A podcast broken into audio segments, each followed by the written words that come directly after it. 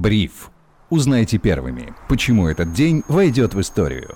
Всем привет, это Бриф, коротко и по делу о том, что важно для вас. Меня зовут Сергей Чернов, сегодня восьмое февраля две тысячи двадцать третьего года, и события дня прокомментирует финансовый обозреватель InvestFuture Павел Гуценко. Паша, привет. Привет, Сереж. Здравствуйте, дорогие слушатели. Сразу выкачу на стол блюдо, которое еще не успело остыть. Это новость о том, что... Как считает американский журналист-расследователь Сеймур Херш, взрывчатку под «Северные потоки» в июне прошлого года заложили водолазы США под прикрытием учений НАТО.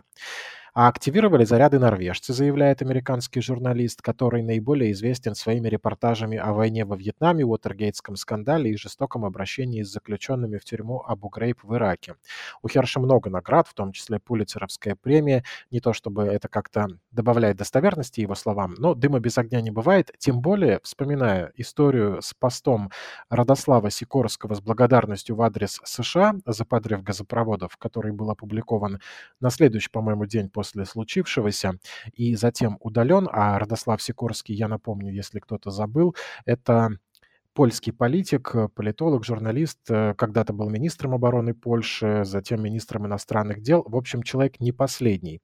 После заявления Херша и после того, как мы вспоминаем этот пост Радослава Сикорского, конечно, приходит в голову мысль о том, что правда, наконец, вылезает наружу. Нас же интересует, наверное, больше то, как это теперь может отразиться на ситуации на фондовом рынке или, в принципе, чего ты ждешь от этой информационной бомбы, Паш? Вообще ты, конечно, прав относительно того, что это информационная бомба. Но, с другой стороны, тут как бы... мы узнали то, о чем уже давно догадывались. Тем более, эта информация неофициальная, это все-таки информация от заслуженного, конечно, журналиста, но она пока еще не подтверждена официальными источниками. Но теперь посмотрим, как будут оправдываться представители Белого дома, в том числе Байден, а может быть и не будут оправдываться, может быть признают то, что это действительно было... разрушение северных потоков было сделано руками США. Ну, в целом, мы много этому видели... как бы намеков на то, что это, возможно, был, были именно войска США. Почему? Потому что как бы и Байден еще до начала специальной военной операции заявлял, что главная задача США – это отрезать Россию от газового рынка Европы.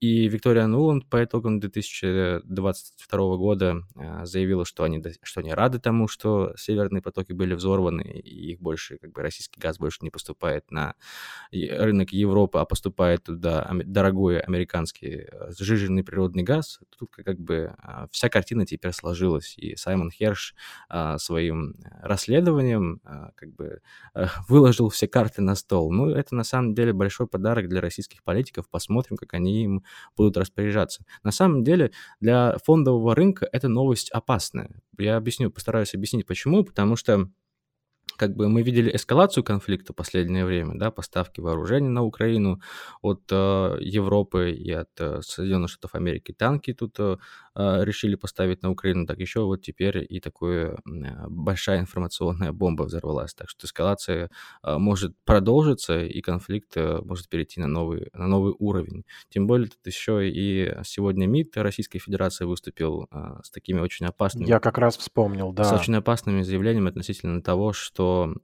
может на самом деле возникнуть угроза прямого конфликта между США и Россией. Для фондового рынка и для всех рисковых активов это большой негатив. В целом это большой негатив и для, наш, для нас всех, потому что эскалация конфликта отразится на каждом из нас. Поэтому будем внимательно следить за тем, кто будет и как будет комментировать данные новости. Ну, я жду, конечно, в ближайшее время комментариев оперативных от Дмитрия Анатольевича Медведева, бывшего президента Российской Федерации. Он любит такие темки. Я думаю, что э, мы услышим от него э, первого, как вообще э, Кремль будет комментировать данные новости. Да, он умеет ярко и заразительно комментировать текущую международную повестку. Первый и единственный, пожалуй, после Владимира Жириновского, кто смог успешно оседлать коллективное бессознательное. Пожелаем нам всем, чтобы никакой эскалации в будущем не случилось, ну, а американскому журналисту-расследователю Сеймуру Хершу крепче держать руль его автомобиля, если он у него есть, чтобы не получилось так, что где-то не справился с управлением после того, как сделал такое заявление не в пользу своей страны. В контексте всей газовой истории отдельного внимания заслуживает сейчас, конечно же, Турция сразу по нескольким причинам, поскольку, ну, во-первых, есть некоторые такие полуконспирологические истории о том, что некоторые удары по Ирану, которые произошли в последние недели, вполне себе могли вызвать реакцию тектонических плит. Может быть, эксперты меня поправят, если это полная чушь. В комментариях, конечно, будем рады всех услышать, но версию такую выдвигали. При этом в Турции действительно происходят ужасные вещи. Новое землетрясение было зафиксировано сегодня недалеко от турецкого города Кахраман-Мараш, и второе сегодня происходило, и в целом количество погибших исчисляется уже тысячами. Стамбульская фондовая биржа приняла решение временно прекратить торги. По подсчетам экономистов, землетрясение снизит вэ вэ пэ Турции на два процента. Это, во-первых, означает, что Турция, которая получала сверхдоходы, пользуясь текущей геополитической обстановкой и выступая где-то посредником, где-то просто третьим лицом в товарных сделках, очень быстро эти деньги потратят на свое восстановление, которое растянется, как считают эксперты, лет на десять. Все это может вызвать еще и внутриполитический кризис, потому что оппоненты Эрдогана уже указывают на то, какого качества была недвижимость, жилая в городах, пострадавших от землетрясений, что, мол, если бы все было чин по чину и госкомиссия принимала стройки как следует, то ничего бы этого не случилось, не было бы стольких жертв. В любом случае для Турции настали не очень благоприятные и не очень стабильные времена, а ведь эта страна должна была стать газовым хабом для России, для того, чтобы наши энергоресурсы все-таки поступали в Европу. Сейчас возникает вопрос, как в контексте происходящего сможет ли Турция все-таки выполнить эту роль, и если нет, не угрожает ли это энергетической безопасности Европы? Ну, конечно, то, что случилось в Турции, это большая трагедия. Очень много тысяч человек погибло. Но, как бы, это было ожидаемо. Почему? Потому что Турция находится в такой, в самой, наверное, сейсмоактивной зоне на планете, на планете Земля. Поэтому тут, как бы, вопросы уже, наверное, к администрации Эрдогана. Почему не подготовились? Почему не работала система быстрого реагирования на такие события? Ведь действительно Турция находится, если вы посмотрите на карту сейсмоактивных зон Земли, в самой такой вот красной зоне, где, как правило, часто происходят землетрясения разрушительные, и вот такой вот неожиданный подарок от природы, да, прилетел э, в Турцию, и, как сейчас заявляют эксперты, Турция будет восстанавливаться от данного землетрясения еще десять лет. То есть это, это ужасное событие, и туркам можно только посочувствовать, потому что жертвы человеческие, мирного населения, конечно, их э, желательно бы не допускать на планете Земля. Нас и так, на самом-то деле, с каждым годом, как оказалось, становится все меньше и меньше, потому что, как бы, э, прирост населения замедляется, но тут, как бы, это другой вопрос. Что касается позиции Эрдогана, то тут очень такой, очень тонкий момент, потому что многие сейчас заявляют, оппозиционные политики Турции, что, как бы, Эрдоган, что то, что случилось, те жертвы, которые были в Турции, это во многом вина Эрдогана, потому что он не смог создать ту систему, которая могла быстро отреагировать на такую вот чрезвычайную, на такую чрезвычайную ситуацию.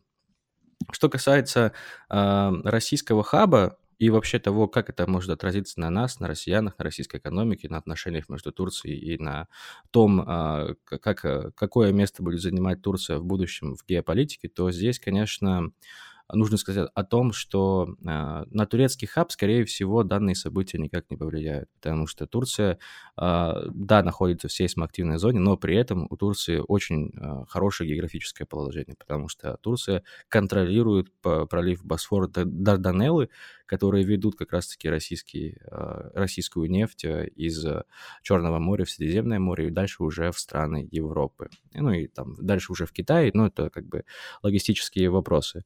Тут как бы Турция одновременно выигрывает и одновременно проигрывает от того, от своего территориального положения.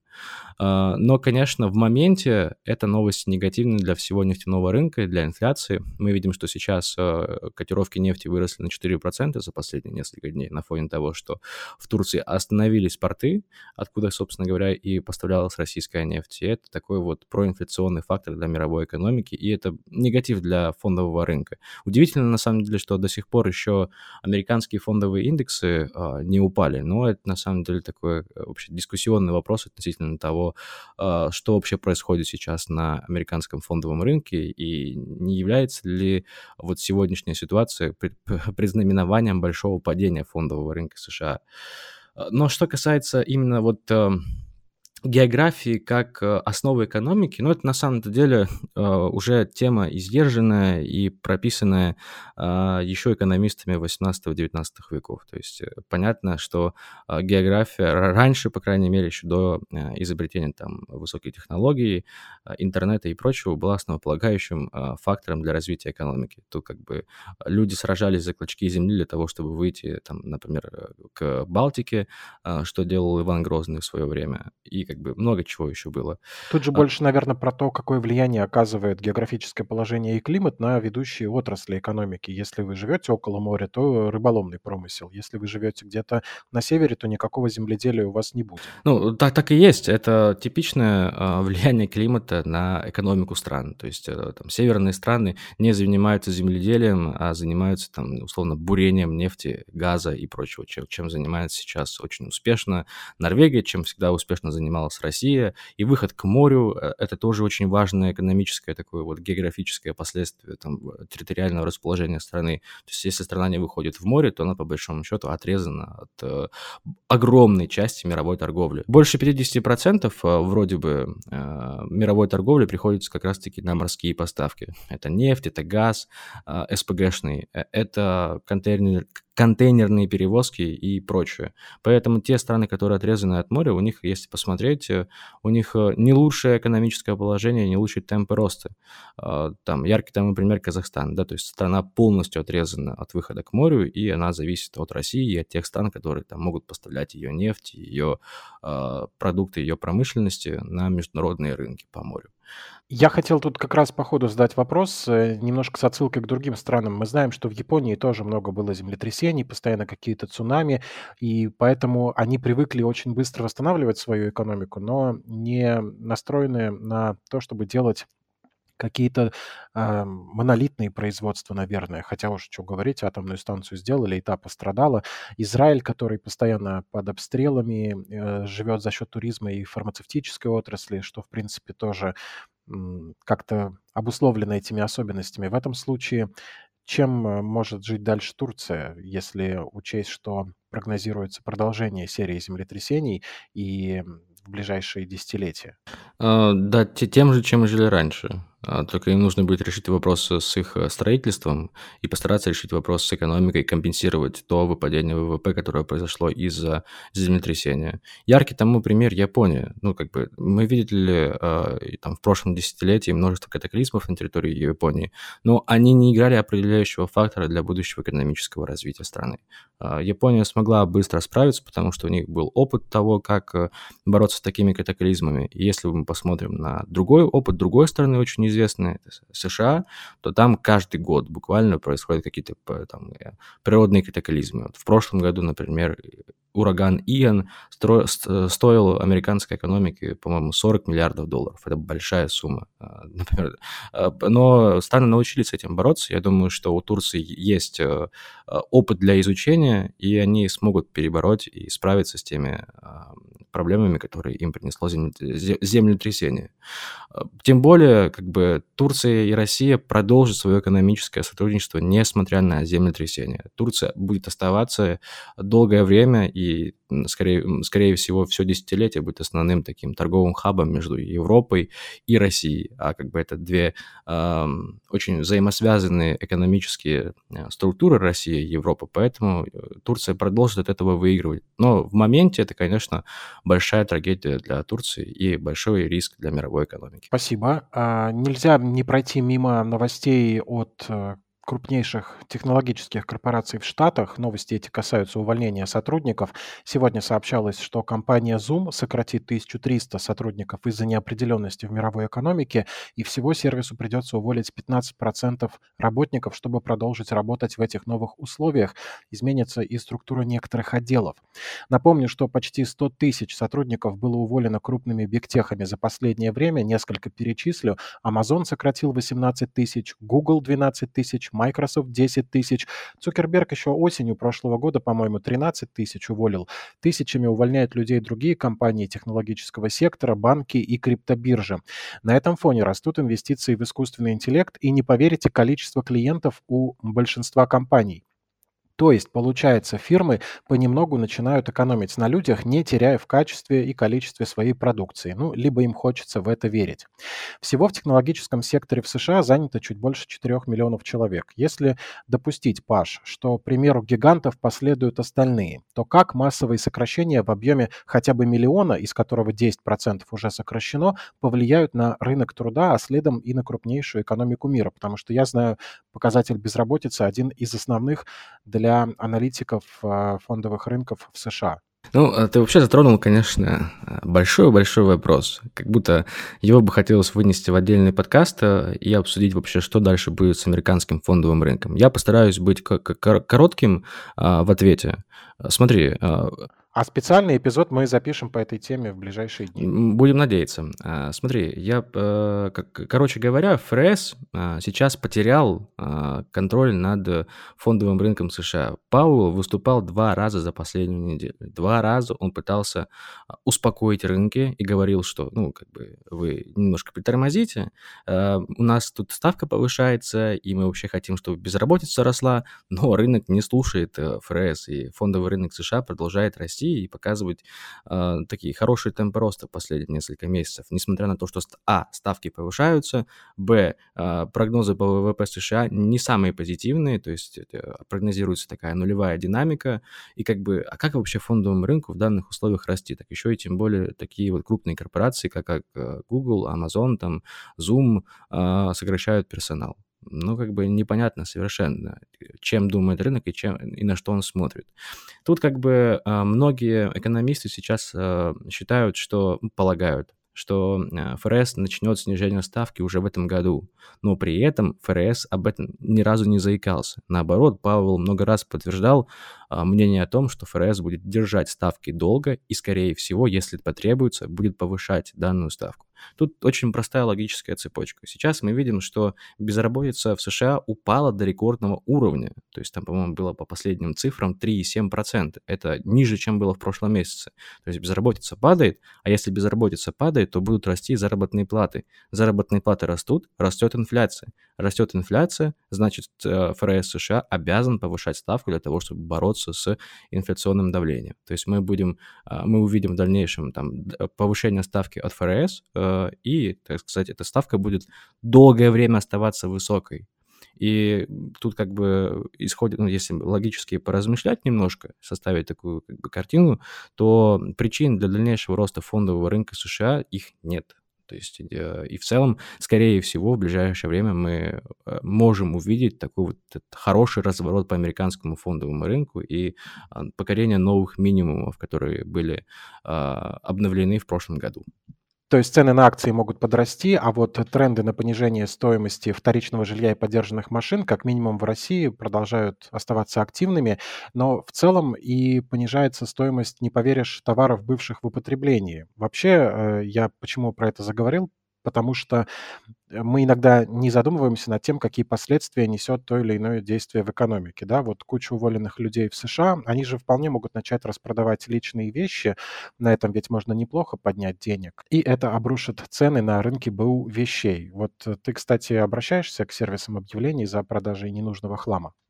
Нет, я как Плюшкин все держу при себе, и старые вещи я пока еще никуда не распродавал. Хотя на самом-то деле рассматриваю возможность в ближайшее время немножко, так сказать, разобрать тот хлам, который у меня сейчас скопился в квартире, а его на самом деле оказалось много. Ты подумай, потому что я вот как прожженный любитель продавать старый хлам, сразу подумал о том, сколько вещей выкатится на вторичный рынок, если э, огромное количество людей останется без работы. И вспомнил историю. У нас же на платформе ИФПлюс среди курсов есть обучающий практикум по продаже вещей на Авито, Юле, прочих сайтах. И вот участники курса в чате общаются. Одна девушка недавно написала, как удивилась, когда продала втулки, ну, обычные втулки от туалетной бумаги. Их покупают. Может быть, ты удивишься. А потом еще полшкафа хлама и купила на эти деньги облигации.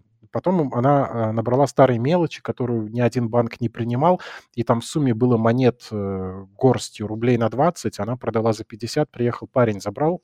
В общем, такие удивительные истории. Мне кажется, с учетом того, что люди сейчас, чтобы поправить свое финансовое положение, ищут подработки и там что-то как-то пытаются крутиться, могут в целом и начать продавать что-то, что хранится у них на балконе, чтобы к лету обустроить там веранду. Оставлю ссылку на... Оставлю ссылку в описании на курс о том, как продавать старые и ненужные вещи. Мне кажется, многим сейчас будет полезно.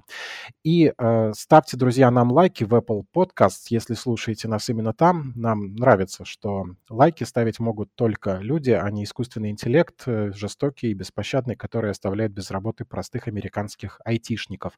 О неликвиде в плане вещей поговорили. Теперь хочется поговорить о неликвиде на российском фондовом рынке. В эти дни нас удивило сразу несколько историй с акциями, которые дали за один, два, три дня доходности в десятки процентов. Паш, что это такое? Если бы мы знали, что это такое, но мы не знаем, что это такое. Давай рассказывай. Мы не знаем, что это такое. Очень-очень страшно. Ну, э, вообще, конечно, эти акции, там, Красный октябрь, Мостотрест, э, сегодня еще было, а, а, там, какие-то новые акции, короче, каждый день. Белон, по-моему. Белон, да, я даже такой, такой акции и не знал до сегодняшнего дня. Удивительно, кстати говоря. Вот, э, ну, как бы, э, российский неликвид пампится. Тут э, вообще, на самом-то деле... Э, Есть несколько причин возможных, да, если именно вот подходить к этому без шуток, то тут, скорее всего, работа спекулянтов, то есть обычных спекулянтов, которые пытаются э, расхайпить такие вот компании, как Красный Октябрь, которые там никаких новостей не, не, не публикуют, и последняя отчетность Красного Октября была в две тысячи двадцать первом году. В две тысячи двадцать втором году компания уже ничего не публиковала, а исходя там из... промежуточных, промежуточных каких-то новостей, и дивиденды у компании могут быть, там, не могут быть высокими. Поэтому каких-то обоснованных причин для роста данных компаний нет. Да и телеграм-каналы особо какие-то такие пампящие, да, разгоняющие, как правило, там акции искачей и прочее, они тоже как бы Красный Октябрь не, раз, не, не разгоняли, и удивительно, что вообще такие компании выросли. В целом, почему вообще еще это может происходить? Потому что рынок российский тонкий, то есть после ухода Года, там, нерезидентов с российского фондового рынка, объемы торговли, конечно, очень сильно упали. И тут как бы из-за того, что очень маленькая ликвидность, вот эта вот динамика, да, может быть очень высокой. То есть человек, обладающий не самым высоким капиталом, да, условно, там, в миллион рублей, может уже так сильно пампить рынок и двигать котировки, что как бы как будто тут на фондовом, России, на, на фондовом рынке России играет какой-нибудь BlackRock. Ну, по большому счету, все, весь, вся история с этими компаниями – это казино. Если вы, вы э, хотите, вам дорого ехать в Сочи, играть в казино в Сочи, то можете сыграть в казино на российском фондовом рынке. Тоже один из таких вот э, возможностей весело провести время. Но тут как бы деньги вы можете потерять, а это нужно понимать, потому что те же самые акции Белона, э, они ходили сегодня, росли на девяносто процентов, потом упали на пятнадцать процентов. Ну, в общем, там страшная динамика. Я бы туда людям не советовал лезть. Причем, я думаю, что мы не советуем в принципе туда лезть, а не просто сейчас, когда уже кажется, что поздно, ничего не предсказуемо, и кажется, что можно проехаться на этом лифте. На деле все может оказаться очень плохо. При том, что сегодня была какая-то новость о том, что двух брокеров, которые манипулировали рынком, судили в Мещанском суде столицы, если я правильно вспоминаю текст новости, но в итоге наказания они как такового не получили, потому что срок давности вышел.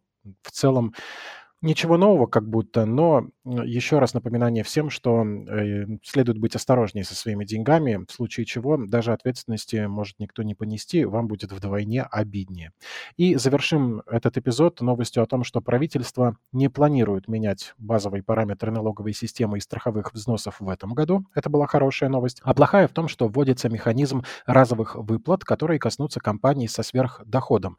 Министерство считает, что от обстоятельств на рынках в прошлом году выиграли не все отрасли, но многие компании хорошо заработали в две тысячи двадцать втором и могли бы с государством поделиться лишними денежками. Неужели возвращается к нам старый добрый оброк? Ну, мы видим, что э, российский бюджет испытывает э, большие проблемы. Тут дефицит вырос до рекордного за последние двадцать четыре года, получается, или за сколько? За двадцать пять лет до рекордного уровня, да, то есть в последний раз такой дефицит был в дефолтном тысяча девятьсот девяносто восьмой год.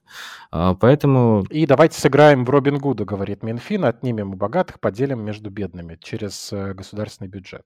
Ну, я бы так не сказал, но это, честно говоря, вот это вот так, такое мнение, это, ну, на мой взгляд...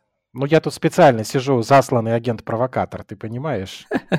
Да, мне кажется, что, такая, что такое мнение, это по большому счету популизм. Я бы к этим ко всем новостям относился, я не знаю, мне кажется, что именно для экономики в долгосрочной перспективе это хорошо, потому что нужно финансировать дефицит бюджета, и нужно эти деньги вкладывать в российскую экономику и поддерживать малое и среднее предпринимательство. Главное, чтобы эти деньги доходили до конечных потребителей, тому, кому они действительно нужны.